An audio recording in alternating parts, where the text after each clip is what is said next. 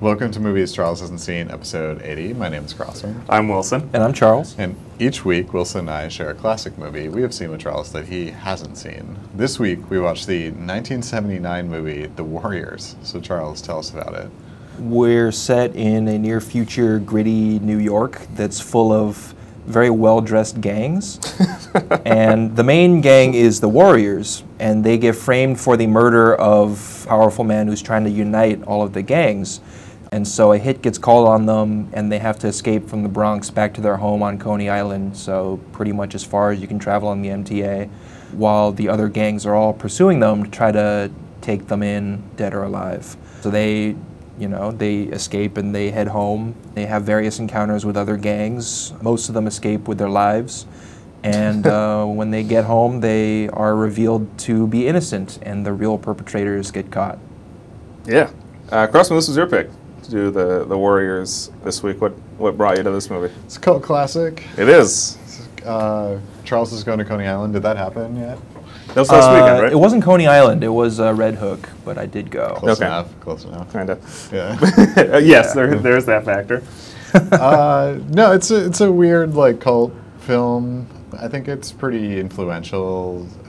Uh, uh, Absolutely. yeah, it's um, I think one of the first films where it's like pretty much just all action from start to Mm-hmm. start to finish. Yeah.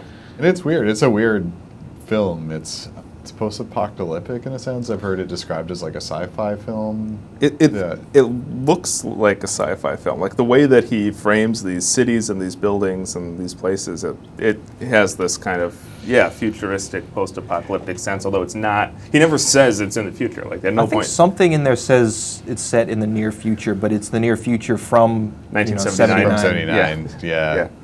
Uh, yeah, which I think leads well into kind of like the fears of crime in the late 70s and 80s because they're just like urban landscapes are just like not worth saving. Mm, Yeah. And so they're just these like hellscapes where just like crime is a constant and Then it runs the city. yeah, it runs Yeah. the city and uh, yeah, it's it's weird though in that like our heroes are like criminals and and not judged for it.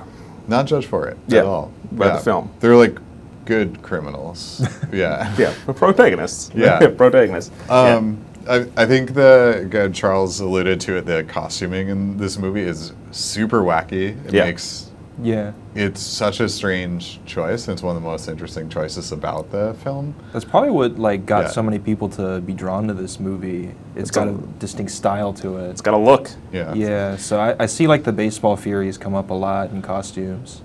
that Yeah. kind of thing. Uh, the English band The Outfield was actually named after this movie because Really? they were so Oh, yeah. interested in the uh, like the baseball gang. That's I wild. didn't know I they didn't were know English actually. Yes, they are. Um, Okay. and they named themselves after this movie. I feel a little tricked. Yeah. um, and yeah, the I don't know. Th- this is a it's a weird film. I, I, I like it because of that. Um, I think it's like fun and interesting to watch. It's kind of problematic because it's from '79, but th- that's that. most Comes with the territory. most movies. Period. Yeah, are We run into problematic. that a lot. Um, yeah, and it is like a true cult film. Film. It kind of like it did okay when it came out, and then was like very popular. Like when people rediscovered it. And Yeah. Well, it, Yeah. It, it had kind of a tortured release because it came out. yes, yeah, I right- read I read about this on the Wikipedia page. and It Okay. sounds very funny. Go- yeah, go like for there it. was some sort of Yeah. gang, two gang murders right before this movie Oh, came no. out, and I didn't hear about the murders. Uh, what? I, okay, go, Okay, go, so we might go. be talking about different things then. Yeah. But apparently, there were two gang-related murders, or allegedly gang-related murders, that happened right before this movie came out, and the studio gave theaters the option of pulling this movie, if because normally they they have a contract with the studio and they like That's have to run the movie, and like many like s- thousands of theaters took them up on it.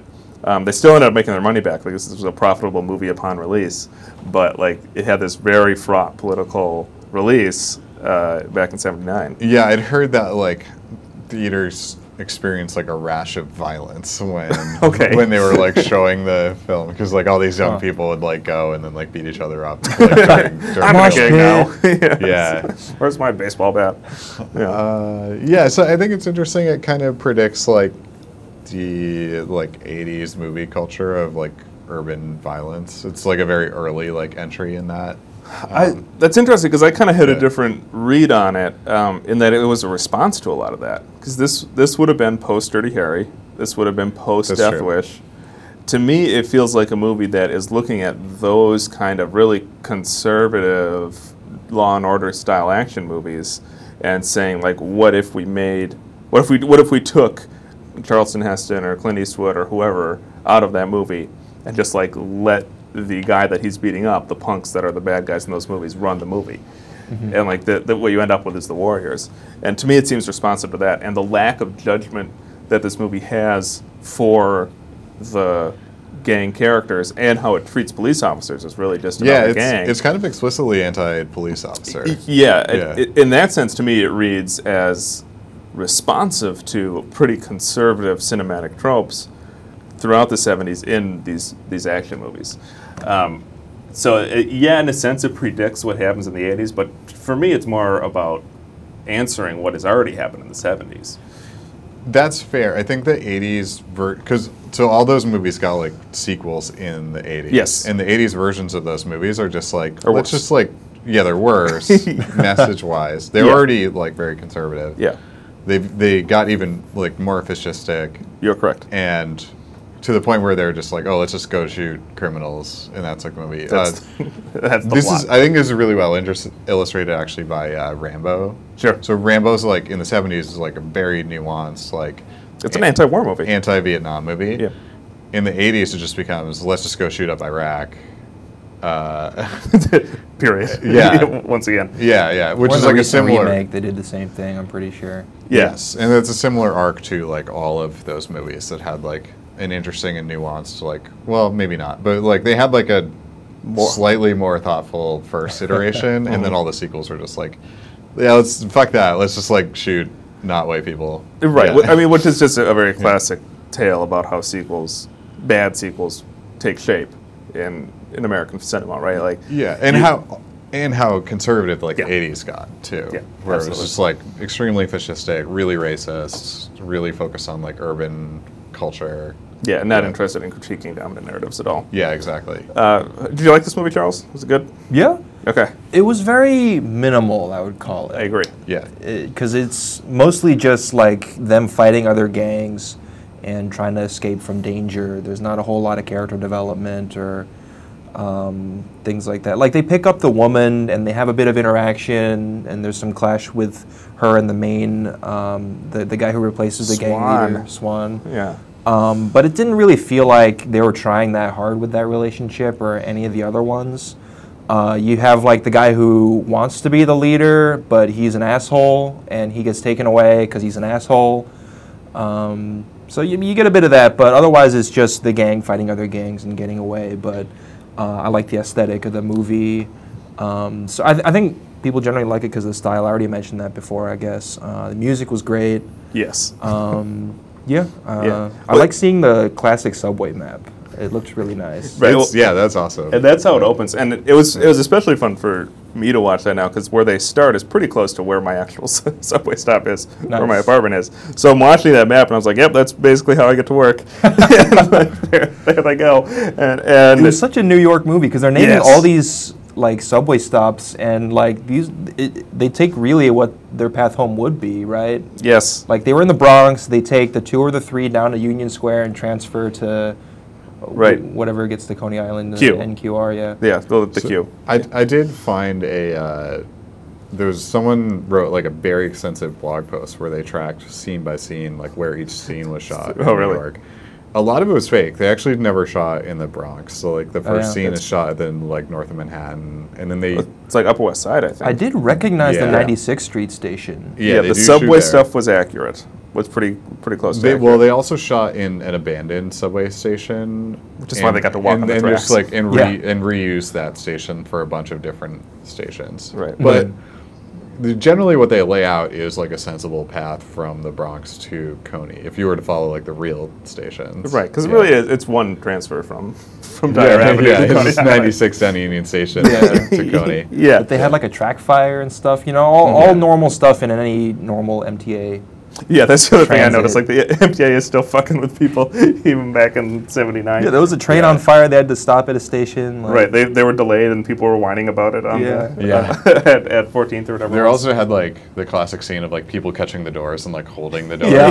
which is like what an that asshole.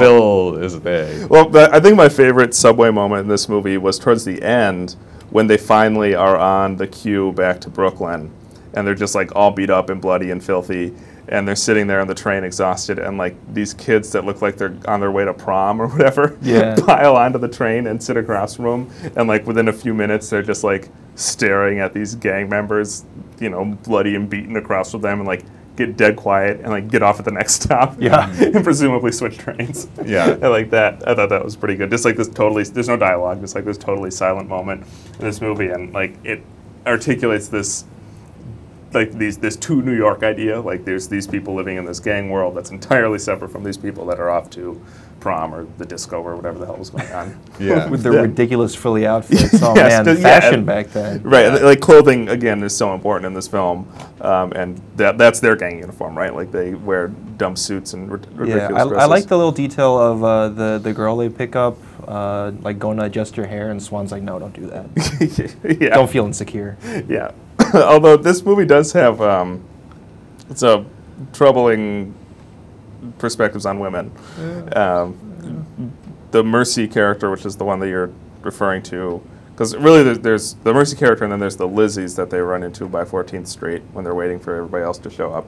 That's basically all there is for women in this movie, and the DJ. At least they got a whole gang to themselves, I guess. Right, uh, but it seems to me this movie is drawing some parallel between promiscuity and like malicious behavior and Uh-huh. and and immorality, and like that's just conventional slut shaming, right? And I think that that is some of what's going on here, and that's too bad. I, I did. I found the Mercy character kind of like more interesting than that though, because she is like a troublemaker character that they s- they tolerate for Du- uh, un- unclear reasons. unclear reasons. But Yeah. her, her character like is interesting in that she's like she's like intentionally fucking with the main characters. Right. Yeah. But she's fucking with him through her sexuality, right? And he retains his virtue and he retains his legitimacy as our hero when he turns her down. Yeah. Right. So you, you have that bit where they are walking through well, on the train tracks somehow in the subway Yeah. where she like basically wants to fuck on the tracks is what it seems like and it's like and that doesn't make sense and would be gross and he turns her down and I, and that is supposed to be like him retaining his virtue or something or like staying focused Yeah. on his mission whereas she is this temptress trying to pull him away from that so that he will not fulfill the task at hand and like that kind of sucks right Yeah. like that's that's sure. kind of a not great message. Um, but again, 1979. Look, That's that's what's going to happen. Yeah. Uh, and then like she gets to the end. She gets to the end of the film, you know, having learned her lesson from these guys and demonstrate that like when they retain who they are, Mm-hmm. then they can win at the end. And she's treated more like a girlfriend rather than just Yeah. the trollop that they happen to pick up. I think in, in, in the addition Bronx. to the like 70s politics, it, apparently it's loosely based on like a Greek Yes. tale, which is like all the more reason that it would have like poor yeah, of course. like poor politics. Yeah, because yeah, 'cause the Greek story is it's like a band of Greek soldiers get trapped behind uh, enemy lines. Oh yeah, they had that little intro. I forgot about that. Right, and have to fight their way back to to Athens Mm-hmm. uh, somehow, which is you know what happens in this movie with Coney Island standing for Athens. Yeah, and we have the like the harpy gang of the the Lizzies. The sirens. Yeah. Right, which is again Yeah. fe- feeds right back into sexual women's sexuality and women taking control of their sexuality as something insidious. Yeah. right? Same same tropes there. Um, so yeah, maybe maybe something that hasn't aged super well. Um, but yeah, it, got, it, got, it comes with the territory. Yeah, there's a considerable amount of homophobia in this movie. they throw the F word around a lot. A lot. And I don't mean fuck. I mean the other F word. They, Yeah. they use it all the time. yeah, and then there's a gang of lesbians too. Yes. Yeah. Yeah. So I think it's mostly the the asshole dude uh, Yes. who wants to be the leader, and he does get punished for being a piece of shit. Right, but he get he gets punished for like attempting to rape an undercover cop, and the Swan character definitely uses the F word, at least once, because I Mm, I remember don't I, remember remember that. I remember pretty clearly that he he does. Um, so yeah, I don't think this movie is super great on LGBT re- Yeah. representation either. No. No. Um, that, that said, I again, it's 1979. Like you kind of gotta know that's what's going to happen here. But if someone were troubled enough by that, I'd understand if they weren't super into watching the Warriors all the time. Yeah. Yeah. No. Um, what do we think of the uh, the action sequences here? Right, like that. It. I think there's still a primitive look to it, right? Like there's, Mm-hmm. you can still tell this was a indie movie made 40 years ago. Um, but I was surprised how well it held up from an action movie perspective. It looks they were pretty, pretty- brutal. The, I mean, the pretty well most done. notable one in my mind was the fight in Union Station, Yes. where apparently they have bathrooms. I had no idea. Yeah. I Like- think those are closed up now. I feel like I've seen doors that are like locked that are labeled as bathrooms. It's probably where the police station is now. Yeah, Uh, that's a good yeah. guess. yeah. Um, yeah, they have that bathroom fight, which like you would think would be like a very constricting Mhm. space, but the way that they use it is like very, very reminiscent of um, uh, what was the other like kung fu movie that we watched? Uh, Enter the Dragon? Yeah. Yeah. No, no, not The that. Raid. Oh, the raid. Yeah. Yeah, it's like Okay. very reminiscent of the raid, where there's Yeah. like this very like, pretty like very violent, like people being pushed into glass and like getting hit Yeah. by like bats and Yeah, Getting multiple, knocked into mirrors. Yeah, multiple people thrown into mirrors. Um, Yeah. They break like every door on the stalls. Yes. it seems like Someone is lifted up and thrown through a sink, if I recall correctly. yes, that does Yeah. happen. Uh, it so was really cool how that fight started too, because they, they like all storm into the room and try to figure out like where where they are, and they all pop out of the stalls at the same time. That was really cool. That was cool. Um, I think what makes them work, and I I think you can see this in that scene. I think you see it in the less impressive uh, Central Park baseball fight scene. Yeah. It's the sound design. Like Yeah. th- those punches, those hits, they sound like they hurt. They sound like they're big, and that makes a huge difference. Like It's always sound important. is sound is really like how we experience cinema most viscerally, I think, and they nail it here. Like, and it and it it so the hits look real, they feel real because they sound real. Yeah, I think it's also that like it doesn't look like these are skilled fighters. They're just like throwing punches. definitely not. Mm-hmm. And I think that's part of the reason why it's so brutal because it's like it's not an art form what they're doing. They're just like attacking each other. yeah. Right. I mean, because it wouldn't make sense for them to like have training, Yeah. right? Like these these kids, they all look like kids. They all look like they're early twenties at the oldest, Yeah. and they're supposed to be poor. They're supposed to be lower class. Like they're not going to go to the gym and. And- learn how to fight properly. And there's like real damage being Mm-hmm. taken here too, or like people are getting like black eyes and bloody noses and stuff. Yeah, like you that. see them get progressively more worn out as the night goes on. Yeah. Right. They take they take scars and stuff. Yeah, and so the, the makeup design is pretty well done too, right? For a movie that again was on a budget and is pretty old now, most of Yep. it holds up, like, and most of it looks like they actually you know take a lick. And like the um, the Swan character gets that wound on his left cheek, like halfway through the movie. That Mm-hmm. Yeah, it is gross and like purple. And, yeah, that looks yeah. pretty serious. Yeah. and like Yeah. that kind of stuff. That's that's that's well done. Yeah. Yeah. Um, Uh, y- Yeah, I liked the, the. I think one of the reasons the film holds up is actually like all the fighting is like very visceral, Mm-hmm. very violent. It feels r- really like cringeworthy, real. yeah. Well, and Yeah. Yeah, for for most of it, I think it is pretty well shot. There, I think there are spots for critique in that Central Park fight. That one did not age well. I think that that was really The yeah. baseball But the theories one. baseball Yeah. people are like absurd. Like they're the most absurd. right. The ones. costume design is great, Yeah. right? But Yeah, I I think love it. I think that that scene was not shot well. I think that it, it doesn't look that good. Like they, they're, they're, that was one where they used a lot of close-ups. I think to conceal action. There was a lot of cutaways at moments where like you should be seeing what's going on, and I think that it was more difficult to like orient what was going on during that sequence. And I think if you Yeah. compare it to that fight in the bathroom, which really is the best that the movie has, you can see the contrast where you really are aware of. You can you can you can see the guy getting thrown at the mirror through the sink. You can see how they're being positioned and why this move leads to the next one, which is not always clear in that Central Park scene.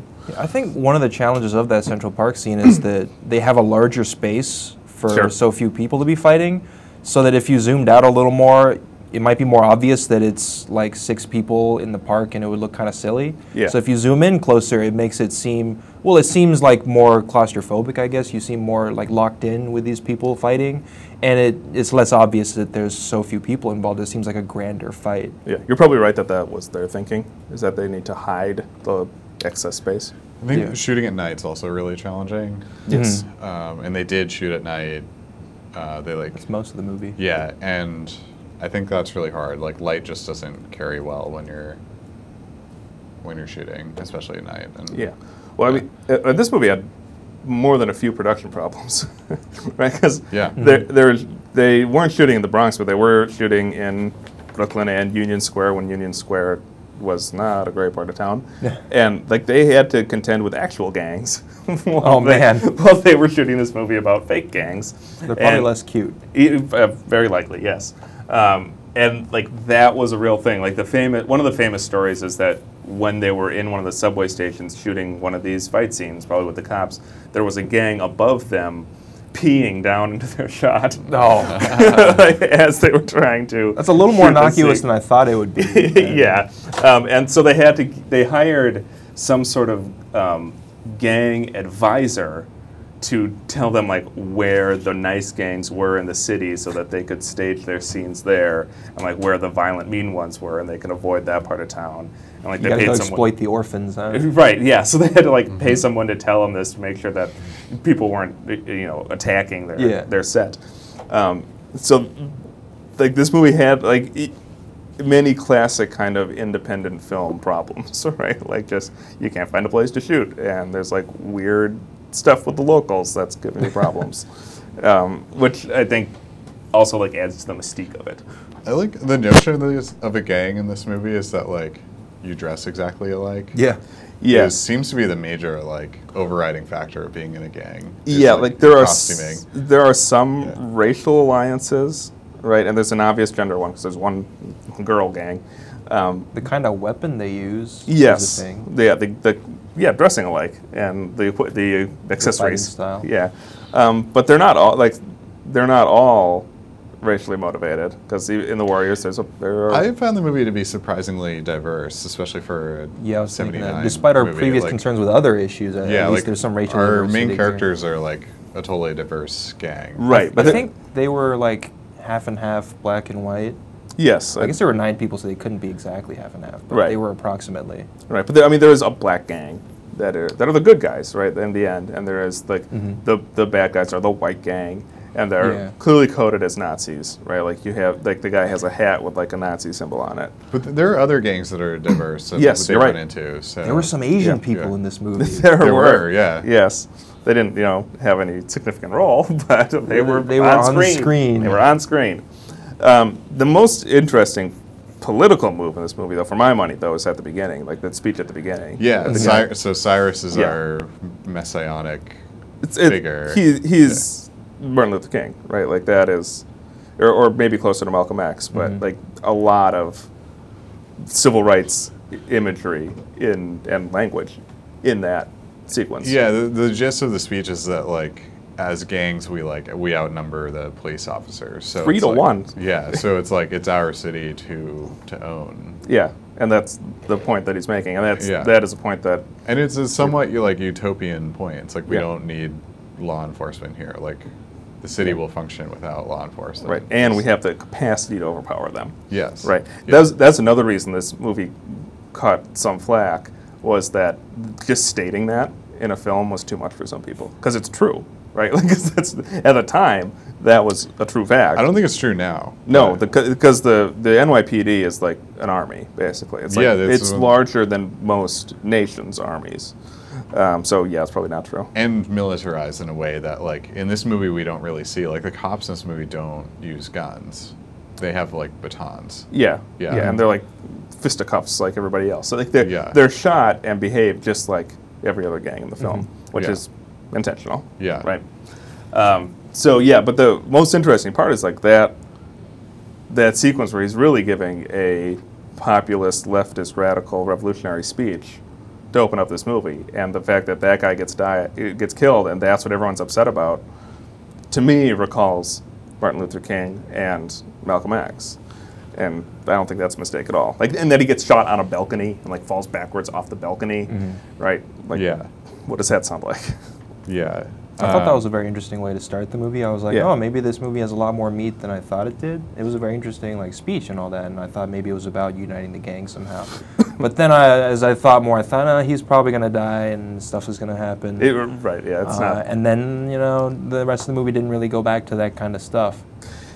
Y- Yeah, uh, yeah, you're you're right. I don't- I don't think it's most interesting in those ideas, but I think that there are s- there's some stuff just kind of baked into the bread here. Mm-hmm. Just the whole concept of having a movie about the gang as the protagonist Yeah. is is a radical act. Yeah, and the I don't I don't even know the name of our of our bad guys in this film, but so The- there's like a bad, The Yeah. bad gang. and it's the I one think that like they, their jackets said the assassinates. rogues on them. Yes. It is You're the correct. rogues, but like our main bad guy, is, Oh, I don't think yeah. Uh, is ever even named. probably not. If he is, like, who knows? Yeah, with the bobbles on his fingers. Y- Yeah. Yeah. Um, really interesting character. He doesn't really seem to have much motivation beyond that. He just like does bad stuff. Would he, and he says that, Yeah. right? Like the, when he kills the Cyrus character, Yeah. someone asked him like, "Why do you do that?" He's like, I d "His line was, I just like doing stuff like that." Yeah, and he Like, is and like, that's all the explanation you get. truly psychotic. Yeah. as a character.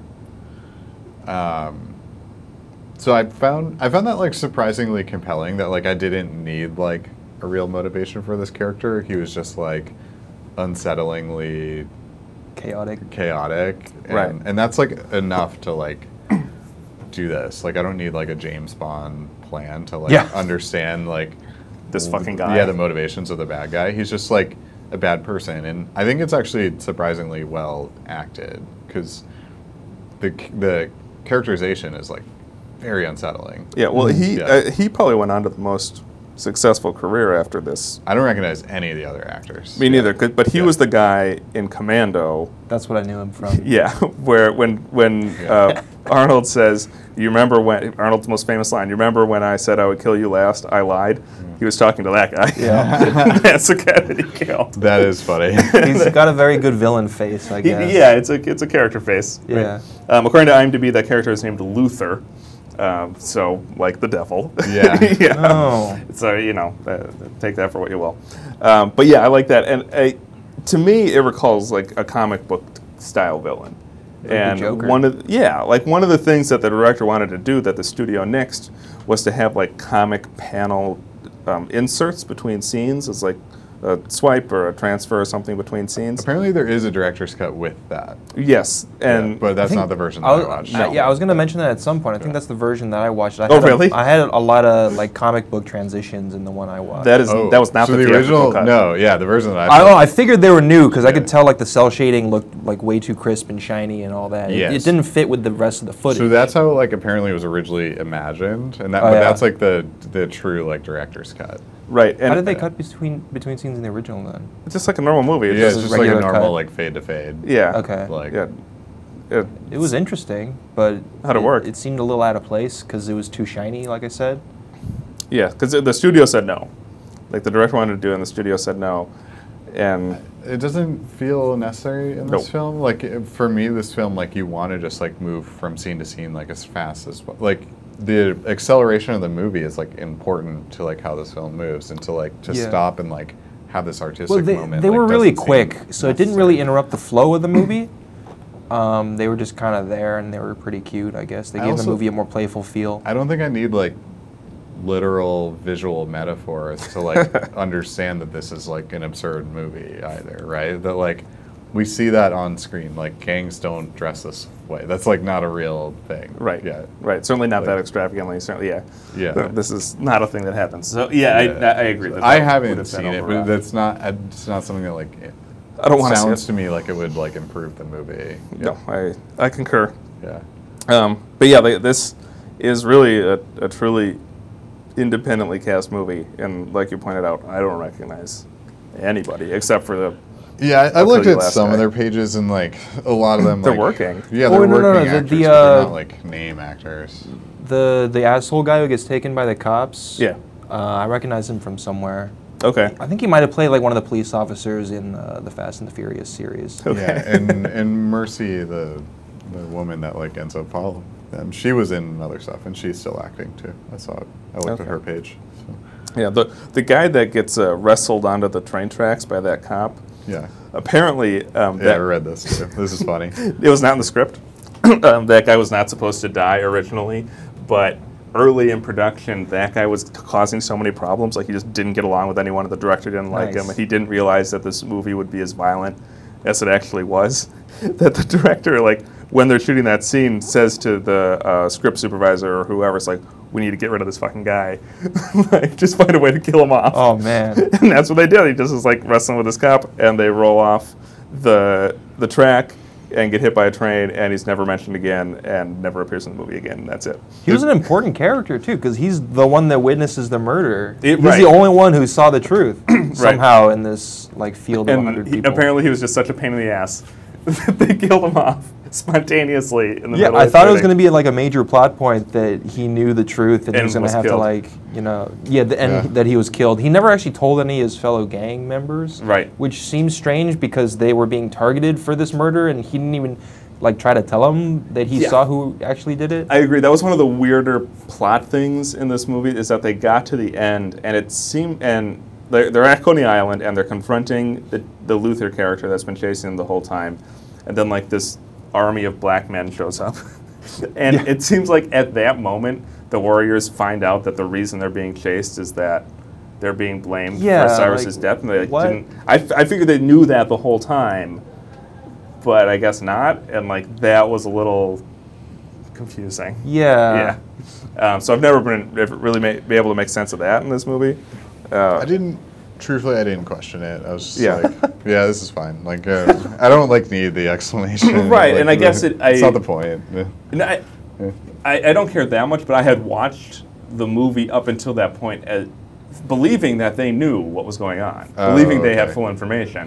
And then at the end, I'm kind of like, wait, no, they didn't. So like, why weren't they questioning any of this? Yeah. Throughout the, the duration of the I think film. it still made sense because, like, if the gangs are that territorial, it makes sense that they like right. are I, I trying to guess. get away from each other. Yeah. yeah, Yeah, I mean, they had the little discussion about whether the truce was still on or not. Right. And then the gang started attacking him. They're like, all right, I guess I not. guess it's not. Yeah. And still they, gotta get home, though. They like Right. u- upset the the orphans gang. Right. Uh, yeah. That was a losers. funny little interaction. Yeah. They don't even have good costumes, those poor guys. yeah. Mm-hmm. Um, they managed to find the goofiest looking guy to play the leader of the orphans. Like yeah, that, well cast. yeah. You want to find a. you want to talk about a character In, face. in- in general, though, I think the people in this movie are like not Hollywood people. They're you're like right. there's not attractive casts. yeah, like The, the Swan guy looks okay. Uh, the Mercy character, she's good looking.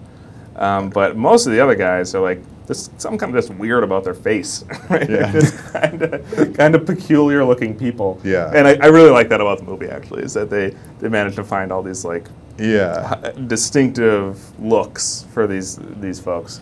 Um, Not everybody looks good in a vest either. N- I- I A would vest imagine. is like hard to pull off. Yeah, right? most- Without a, Shirt- without a Shirtless shirt vest underneath. is like yes, yeah. just a fast. the, the, the male stripper look, right? You're right. Yeah, it's like straight out of Magic Mike, um, and that's just, like, and clothing is is so we pointed out earlier, but cl- clothing is so central to this movie because really that's what causes their problem in the first place, right? Well, I mean, what really causes it is that Cyrus gets killed, but the reason the the orphans go after them is because they refuse to take their vest off when they walk through their territory. Yeah. And Yeah. it's like Because it- it's their colors. identity. because it's their yeah, it's their It's their colors. colours, yeah. and like that is the thing that sets off really everything else for them, um, and I, I think that's kind of interesting that like Yeah. it, it- this this movie is initiated so much by just this prideful act, this this well, you gotta fight for who you are, right? apparently yeah, right and and they and the movie doesn't really question it. The movie just says like yep, this is it's it's matter of fact about it. Like this is what they're doing. Um, I like when movies do that though, because it's just like yeah, this is the un- universe that we set up. Like, n- you- yeah, and like it- you just have to follow the rules of this universe, and that's like they establish Yeah. it in that scene. Like that's how this works. Like yeah. it doesn't yeah. have to make sense. It's just like in this universe, that's how it is. Like Yeah, yeah, I'm not questioning the logic of it, I guess, Yeah. but I think that it is, it, it, it's meaningful. I think. right? Yeah, and I think what I'm saying though is that it's like admirable for the movie to do this because Sure. they're just like, Okay. this is how it is. Like, get on board with like this universe. Like, Yeah, It's kind of like a Mad Max a bit, right? They It's a just lot kind of like throw Mad you into the Max. world and like let you figure it out. John Wick does this really well too. Yeah. where it's Yeah. just like, yeah, like assassins trade gold coins when they kill people. Like, yeah, like that's how it is. And now John Yeah. Wick rides a horse in the middle of the city. Yeah. Why not? Yeah.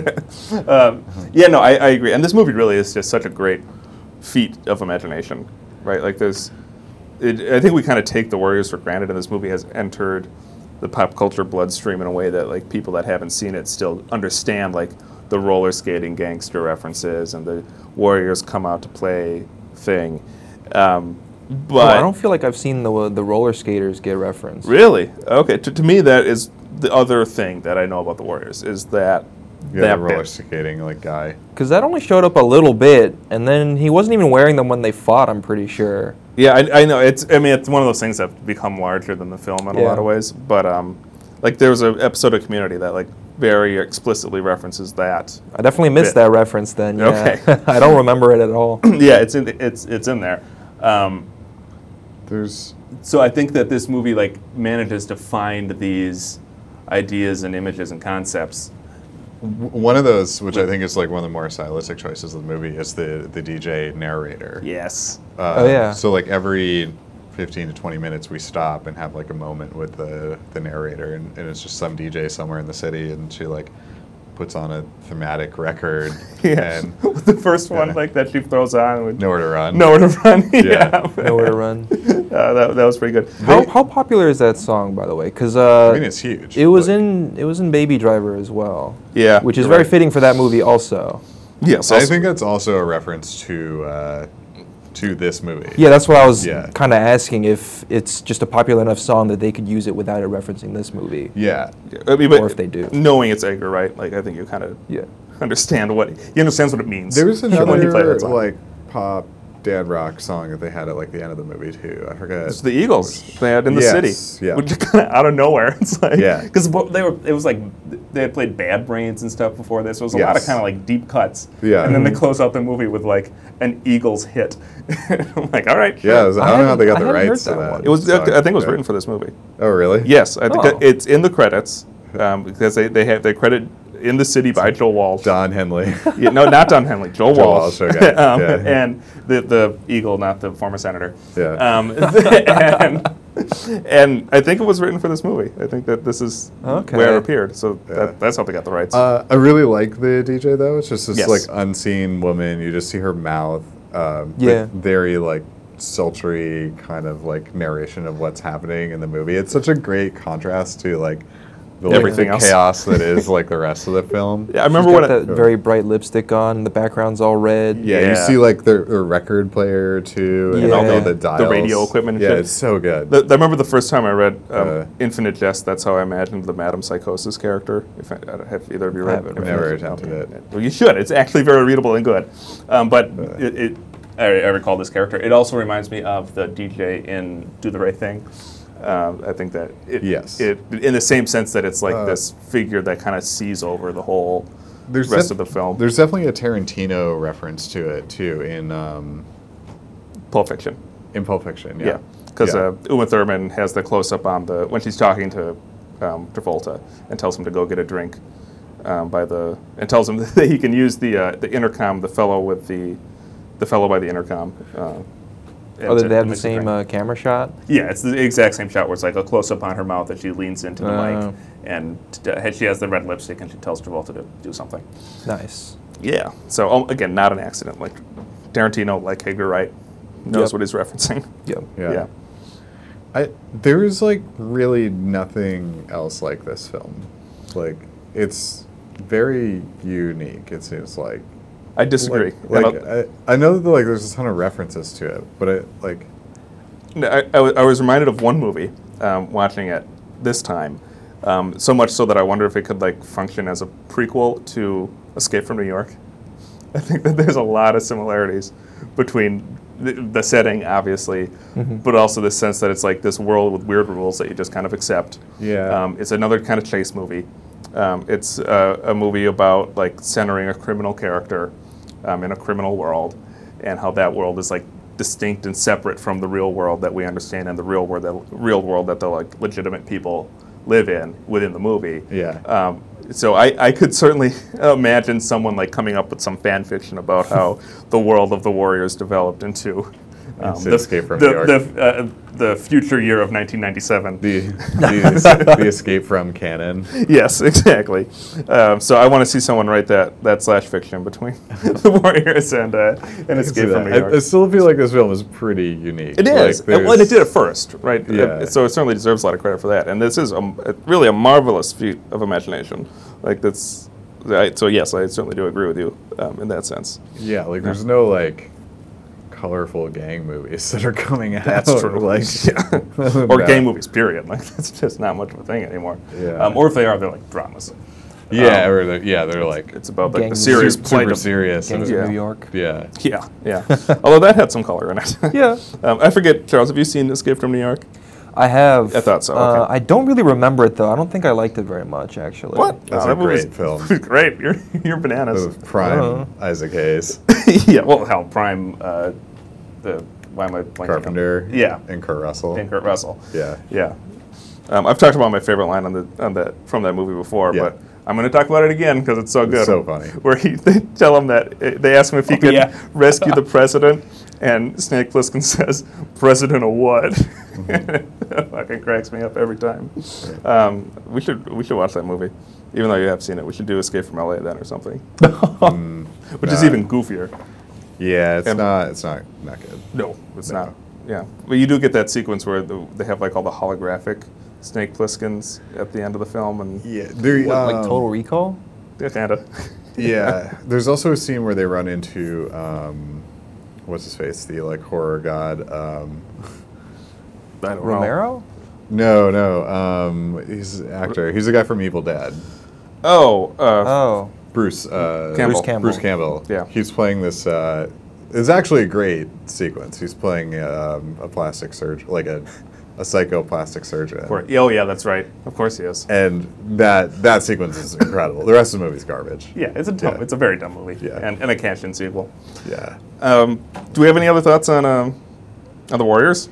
I wanted to remark on how spectacular the opening scene, not opening, but like The credit it- sequence at the beginning. I guess I don't mean that, but I mean like when uh, oh, we can talk about Credit that sequence after. is really good. Yeah. The Uh, stylization of like Coney Island, they move up the subway lines. right, the and- sense of travel to it, and the sense It's of so good. like- I, I did love Yeah. the shot like going looking straight ahead from the subway. Yes. Um, you have like that perfect like perspective drawing Yeah.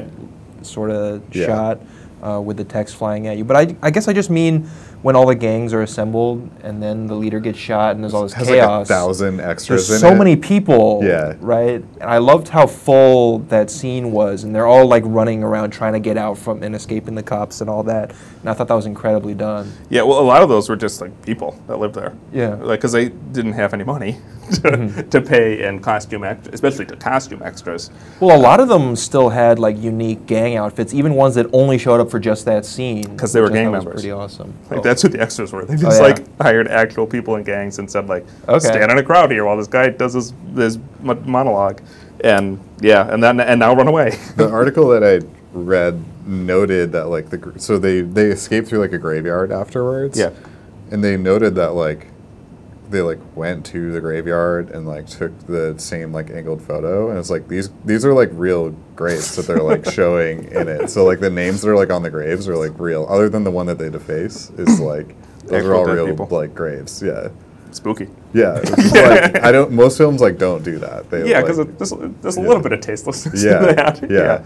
But again, it speaks to the indie credit of this film, right? yeah Like, they we're just like couldn't- let's just go shoot and in this place. In and the this is like what we graveyard. got They, they probably did not get the permit necessary to No. do that. No, I'm sure they. Or well, any- New- any of I this. mean, New York was broke when they were making this film, so Yeah. like, there were a ton of films that were made in the '70s, and they just like shot around the city because like you could Mm-hmm. Nobody's just- gonna stop Yeah, them. nobody's gonna stop you. Yeah. Um, I remember watching uh, Hercules in New York, which is from like the '60s or like the early '70s, which is like another moment in which the city's broke. And That's an early Arnold, right? Yeah. Yes. yeah, it's his first like When he on film barely spoke English. moment. He doesn't speak English. Yeah, or- in yeah. it. and they have like the mafia is like chasing Hercules because whatever. But they just like they're just like driving in station wagons like through through Central Park, like on the grass. Yeah, like, you can't do that. And they're just like tearing up the park. Like, Yeah. And I'm sure that like, I don't. They didn't like lay down sod to like fix No, that. Like all the definitely things that not. They just did. went home. Yeah. Yeah. That's awesome. That's another like how did this get made movie. that it's- Literally, in that Yeah. sense. Yeah. Yeah. How did they manage to get this car in here? Yeah. oh, that's funny. Yeah, uh, I, I think this is a great film. It's uh we can acknowledge that it's problematic because of the time that it was made, but I think it's incredibly influential and stylistically like one of the most interesting movies you can watch. Yeah, and- and we haven't really talked about it, this, uh, enough about like this is just a fun movie to watch. Like it's Yeah, a quick ninety absolutely. minutes. It, it's paced really, really well. Like it's, Yeah. it feels like thirty minutes. there's like It's- no downtime in this Yeah. movie. Yeah. It's kind of like a video game and how linear it is. yes, well, did you um, play the Warriors I was video just game? I was leading Yeah. into it. I I think I only know or am, am aware of this movie because Rockstar made a video game about it. Yeah. I didn't actually play it, but I like you know read about it. So and the that kind of first stuff. chapter of the game is basically you just like playing through this movie, like first couple chapters, and then they like expand on it Yeah. after. But it's like, it was a good game. I, Mm-hmm. I played a bit of it. So okay. I like Rockstar in general, so maybe I should have given it a shot. yeah, But um, it's pretty old by now, but yeah. yes, yeah. I don't know. Uh, there's a It holds up. pinball mini game in it. Oh, yeah. Or- yeah, okay, yeah. Great. In, in like the Warriors hideout, they have like a pinball machine. and you, like, yeah. Nice. Uh, but yeah, like the, they show like a pinball machine like for like a second in the film. it's like now it's a fixture in this Yeah. in the Thing. game. Sounds like Rockstar to me. I love the credits of the game though are the Ferris wheel. Okay. Or the Wonder Ah. Wheel. Wonder Wheel. Yeah, it's like in the purple lights, like in this movie, which is such a great shot. That is a good shot. Yeah. Another one that must have been just actually shot at night. Right? yeah, Like it sure for looks like it. Yeah, Yeah. Um, so yeah, like the i- i- if you haven't seen this movie or haven't seen it in a while, like it's a quick watch. It's a fun watch. You can just kind of you can breeze through it if you want to. You can like dig into the action sequences if you want to. Like it, it works. It holds up really well despite being nearly what 40 years old now. It'll be 40 years old next year, right? twenty-one. Yeah, yeah, it'll be Yeah. forty next year. Yeah. Yep. Yeah, It does not look. It doesn't feel like a 40 year old film. no, it feels don't think- very fresh. That's true. Yeah. What do you think, Charles? Any last thoughts? Um, People should I watch enjoyed it. Yeah. It's it. Okay. great. The Warriors, they, they they come out to play. They sure did. Not come out and play. You pointed this out off the air, but you Oh, were yeah, yeah, surprised yeah, that, yeah. The, that So, the famous line was. I was aware of the wrong. famous scene, but everybody quotes it as Warriors come out and play. And that just like felt normal to me. So when I was watching the actual scene, he says come out to play and I just it was so jarring. turned off the movie. It was so jarring to see it that way, but anyway, I didn't we even gotta start notice quoting that. it right. Um, but in any respect, uh, we will be back in a moment with uh, things we've seen. Stay tuned. All right, and we're back with things we've seen. Uh, Wilson and Charles have both seen the same movie this week. So, Yeah. what do you guys want to talk about? So we saw Ant Man two, and um, Wasp. Ant Man and the Wasp. Yeah, I, I always forget that, but uh, I found it to be Ants, Yeah. yes. Ants. Ant-Man. With Woody Allen. Ant, Ant-Man. yeah. Uh, I found it to be a fun and enjoyable movie. I don't know if it'll be very memorable, but um, yeah, people call it a palate cleanser using every possible form of the word palate, uh, including the correct one sometimes. Um, but uh, I think that's right. Like it's much more lighthearted than Infinity War was, and so it's a nice change of pace. Um, the plot is much more personal, and that's what I enjoyed about the first Ant Man. Much lower stakes. It's more about the characters themselves. Um, and, you know, I find the characters very charming, and so I cared about what happened to them. Um, the humor was pretty good, so it was funny. Um, and uh, action scenes were pretty nice. Um, the, the powers they have to shrink and grow and all that were really cool.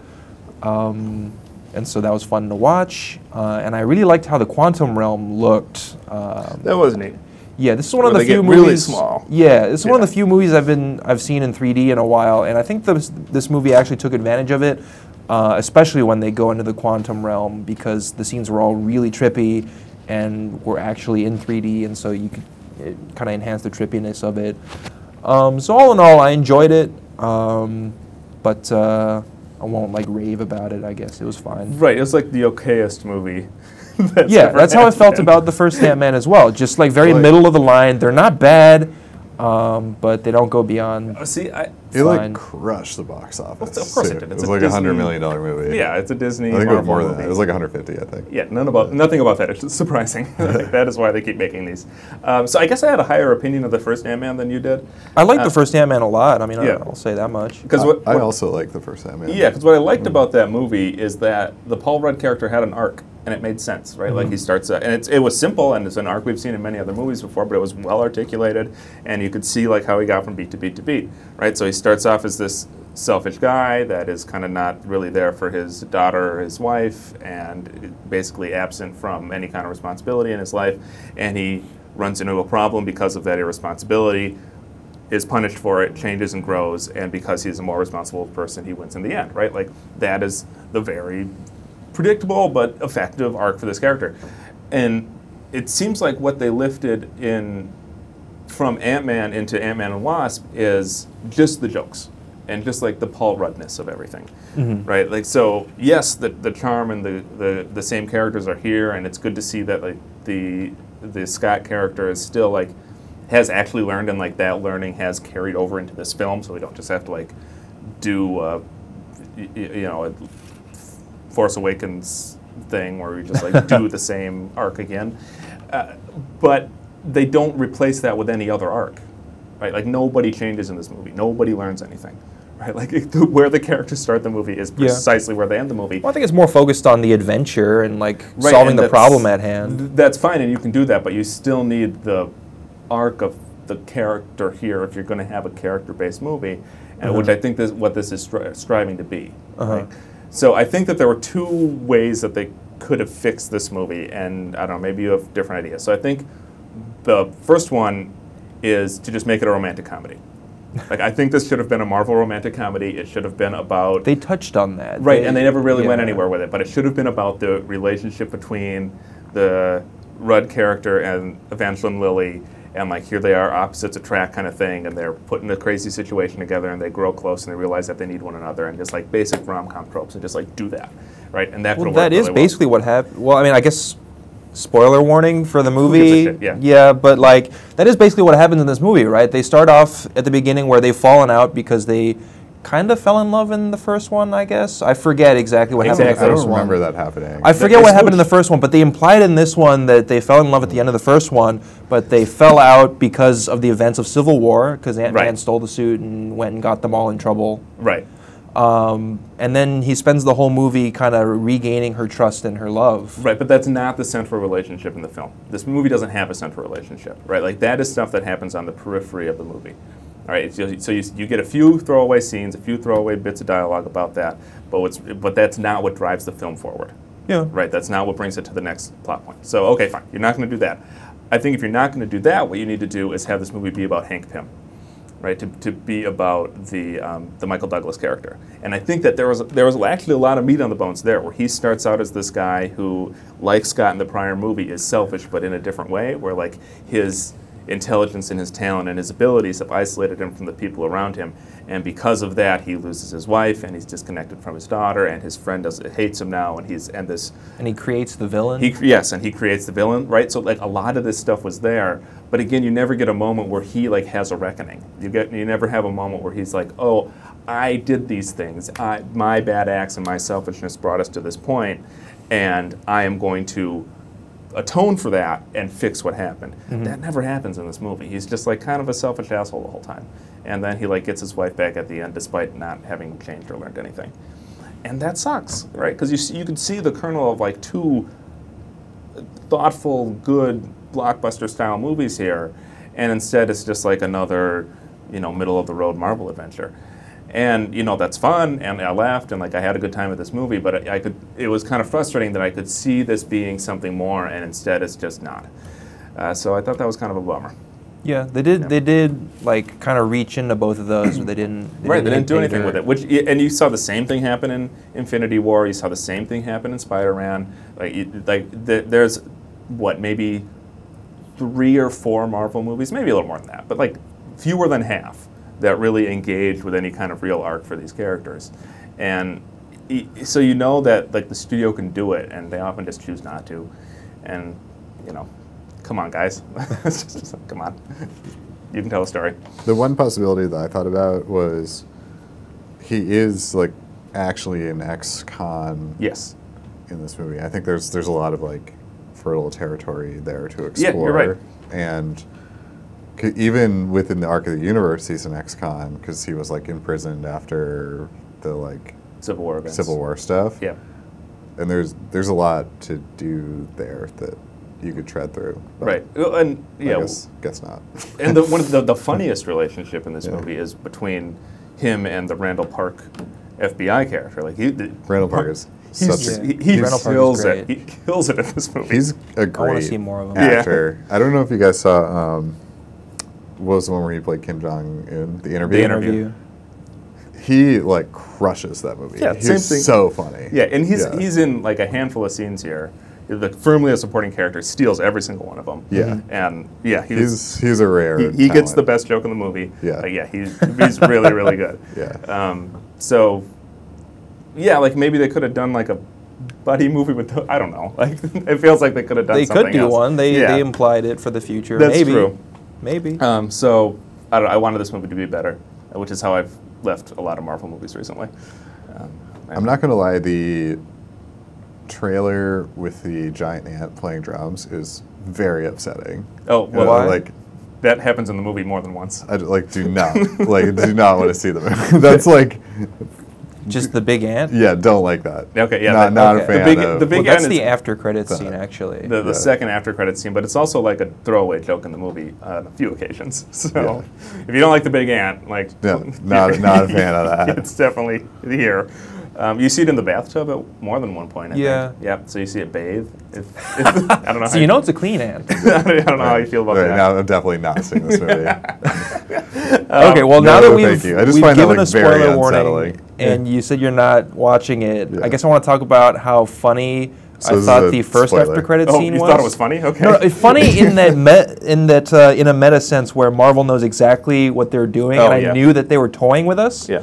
Because so the the premise of this after credits scene, assuming you haven't already tuned out for spoilers, is um, that they're all together now, and they're gonna send um, Scott into the quantum realm to gather some quantum energy to help this the villain turn Whatever. the- Like, to yeah do quantum bullshit. Yeah. to, to get some quantum energy. Uh, and the whole time, you you know that this is happening while Infinity War happened. Uh, if you're like an, You've been a, watching these a movies. dedicated Marvel fan, um, and so like you know they like wait a few moments to send him into the quantum realm, and they have like pause for a beat, and you wait for something bad to happen, and then they send him in. They wait for a confirmation. They pause for a beat, and you wait for something bad to happen, and then he confirms back that he's okay.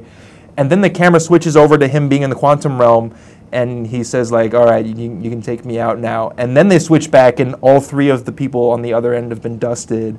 And then you realize then- what happened, right? right. But like the whole time, they know that the audience is waiting for someone to get dusted. Yeah. Um, and they were just fucking with me, and I thought that was brilliant. Yeah. And yeah, like we also know they're all coming back, but that's Uh, fine. We'll see. Now, now Yeah. Ant Man is uh, undusted, so we don't. Yeah, he's he's he's stuck. stuck. and he's undusted, so we don't know if he's gonna make it back after this whole. Uh, He definitely is because this Stuff. movie made 150 million dollars last weekend. well, He might even be in Infinity War 2, right? He should we be. just Totally. didn't see him. well, in he's Infinity one of the War one. undusted guys, so he's gonna do something presumably. Yeah, Yeah. and he was like Um, purposely left out of one. Yes, yeah, it's like but if the Hawkeye. theory, Like Hawkeye, yeah. if the theory is that all the people who weren't dusted are gonna switch places with the people who were, then that would mean that he wouldn't make it. But they'll they'll make something work. Yeah, yeah. He'll, he'll be there at the end of Infinity War Part 2, whatever the hell they're calling it. Um, anyway, what did you see this weekend? Infinity, Infinity War. Infinity- yeah, in- yeah. Temporary war. Uh, Infinity plus one. yeah, exactly. Uh, what did you see this weekend, Crossman? Anything good? Yeah, um, Oh. I watched a lot of good stuff over the past couple of weeks. Um, Pick the best one. Yeah. So, well, I mean, the best thing that I saw was Sorry to Bother You. Um, but Yes. I think it's hard to talk about without spoiling. And, and Wilson's, Which I had that experience. Wilson spoke about last week, so I'm, I'm going to talk about something else. But Okay. if you haven't seen Sorry to Bother You, just, like definitely go see it. Top It's- three of the year so far for me, easily. It's funny and unsettling and Bizarre. and bizarre Yeah. and Radical. yeah, it's so good, Yeah. so good on so many levels. Um, and the main character for sure is Lakeith like, Stanfield. Lakeith Stanfield. What Dude's a perf- star. What a performance! Yeah. yeah. Yeah. Um, saw another. I s- saw a f- few other films. Uh, I saw um, L, which is a Paul Verhoeven movie. I've seen that. You've seen it. Yes. Okay. I'm glad you've seen it because actually, if, if no one else had seen it, it's. I think it's a hard movie to talk about because. Yeah. This is a new I- one? No, it came out a couple years ago. No, it came out last Was it year. I last think. year? I Okay. think it came out last year. Um, is that the guy who did RoboCop? Yes. Yes. Yeah. Yeah. Yeah. Um, so yeah, and Starship Troopers. So Yeah. he's like one of the great minds of like critiquing culture, who are still working. Yeah. Um, he's Dutch. This is a very French film, though. All the characters are French. Yeah. The movie is in French. Still Uh, stars Isabel Hooper. it's in. Yeah. It's set in Paris. Um, yeah. Uh, starts um, with open film opens with like a very violent sexual assault of the main character, um, and then goes from there. And Yeah. it- it's about her kind of relationships with like everybody else in the film, and and about her relationship with her own assault. Yes. Yeah. And her like dealing and not dealing with it. Um, so there's a lot of layers to this character that the movie like really dives into. So she, um, she's like kind of self-made. She runs a video game studio, which is kind of supposed to be like an Ubisoft uh, style company. Um, she's the co-CEO of this company. Um, her, she has like a poor relationship with her mother. Her father i- is uh, a serial killer, um, and he's in Yeah. jail. And you don't s- find out till like you kind of it, there's never a reveal moment, but it's always Yes. just like bits and pieces throughout the film. Then at, at some point you realize like wait a minute, like this dude was a murderer. Yeah. yeah, and so she has a poor relationship with her father, Imagine that. Mm-hmm. who's jailed in the film. Um, and he's off screen, but he's like a strong presence within the film, and like she clearly has like not dealt with that trauma either, because it kind of like slips out in the middle of the film where she just like is trying to pick up her na- her married neighbor, and she's just like, "Yeah, when they found me, I was covered in ash." And her neighbor just like cocks his head and he's like, "What are you talking about?" And her father had been like burning all the furniture in their house in their yard, and and he was arrested, and then she was just like standing in the yard covered in ash or something as a child. Right. And there's like, a little hint Dang. about like her Yeah. own complicity in the murders. Yeah. Which is another layer to this movie. Yeah. Um, it's weird that the- the film is like not dark, which is weird to say. It's like kind of a comedy. Or it's like it has like comedic tones to it. So like it has like very serious subject matter, which it treats well. Like it does really interesting things with like the trauma that this character has experienced, some generational trauma that she's experienced.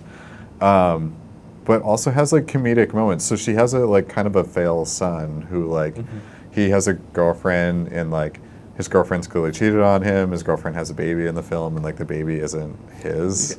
Uh, uh, which one of the more racist moments in the film, but Oh. It's France. It's France. Yeah.